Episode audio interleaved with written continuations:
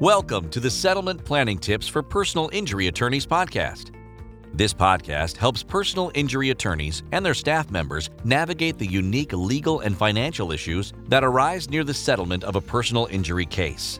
And now, here's your host, attorney and certified financial planner professional, Greg Maxwell. Hello, it's Greg Maxwell with Amicus Settlement Planners. Just wanted to chat with you a little bit today about what we call non qualified structured settlement annuities. So, what is a non qualified annuity versus a qualified annuity? So, in most of your personal injury cases that you use a structured settlement annuity for, those are considered qualified structured settlement annuities.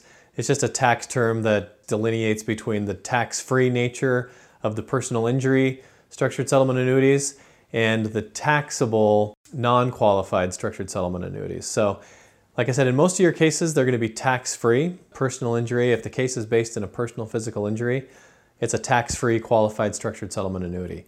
However, if you do employment litigation or you're representing someone that's getting damages on account of uh, defamation or any other type of damage that isn't a personal physical injury, then the tax treatment's a lot different of those recoveries. It's a taxable damage award. And so your client's going to have to really consider the tax implications of receiving that settlement. And so in a lot of cases, a structured settlement annuity for a taxable damages case makes even more sense than it does in a tax-free situation.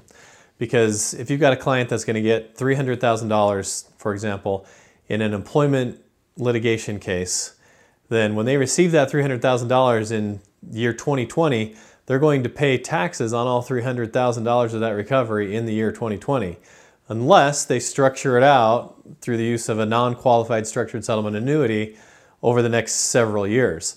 And so by doing that, they're effectively spreading out the tax treatment on that recovery as well. So instead of paying a huge lump sum in taxes in the year in which they receive it, the year they settle the case, they can spread that tax out over the next several years and they're earning interest on that full amount inside the annuity that, that whole time as well. So each annuity that payment that comes in, there will be a portion, most of it that's tax, well, actually it'll all be taxable. So they, instead of getting taxed all at once, they just get taxed on the amount that's paid to them each year as it comes in. So I know a lot of people don't really think about structured annuities except in the personal physical injury context, but keep that in mind. If you have a taxable damage case, give us a call and we can help you think through whether or not that makes sense for you.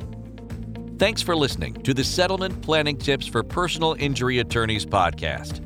If you like this podcast, make sure to visit amicusplanners.com for more great content, including videos, PDF checklists, show notes, and more. Don't forget to subscribe and be sure to join us next week for more settlement planning tips.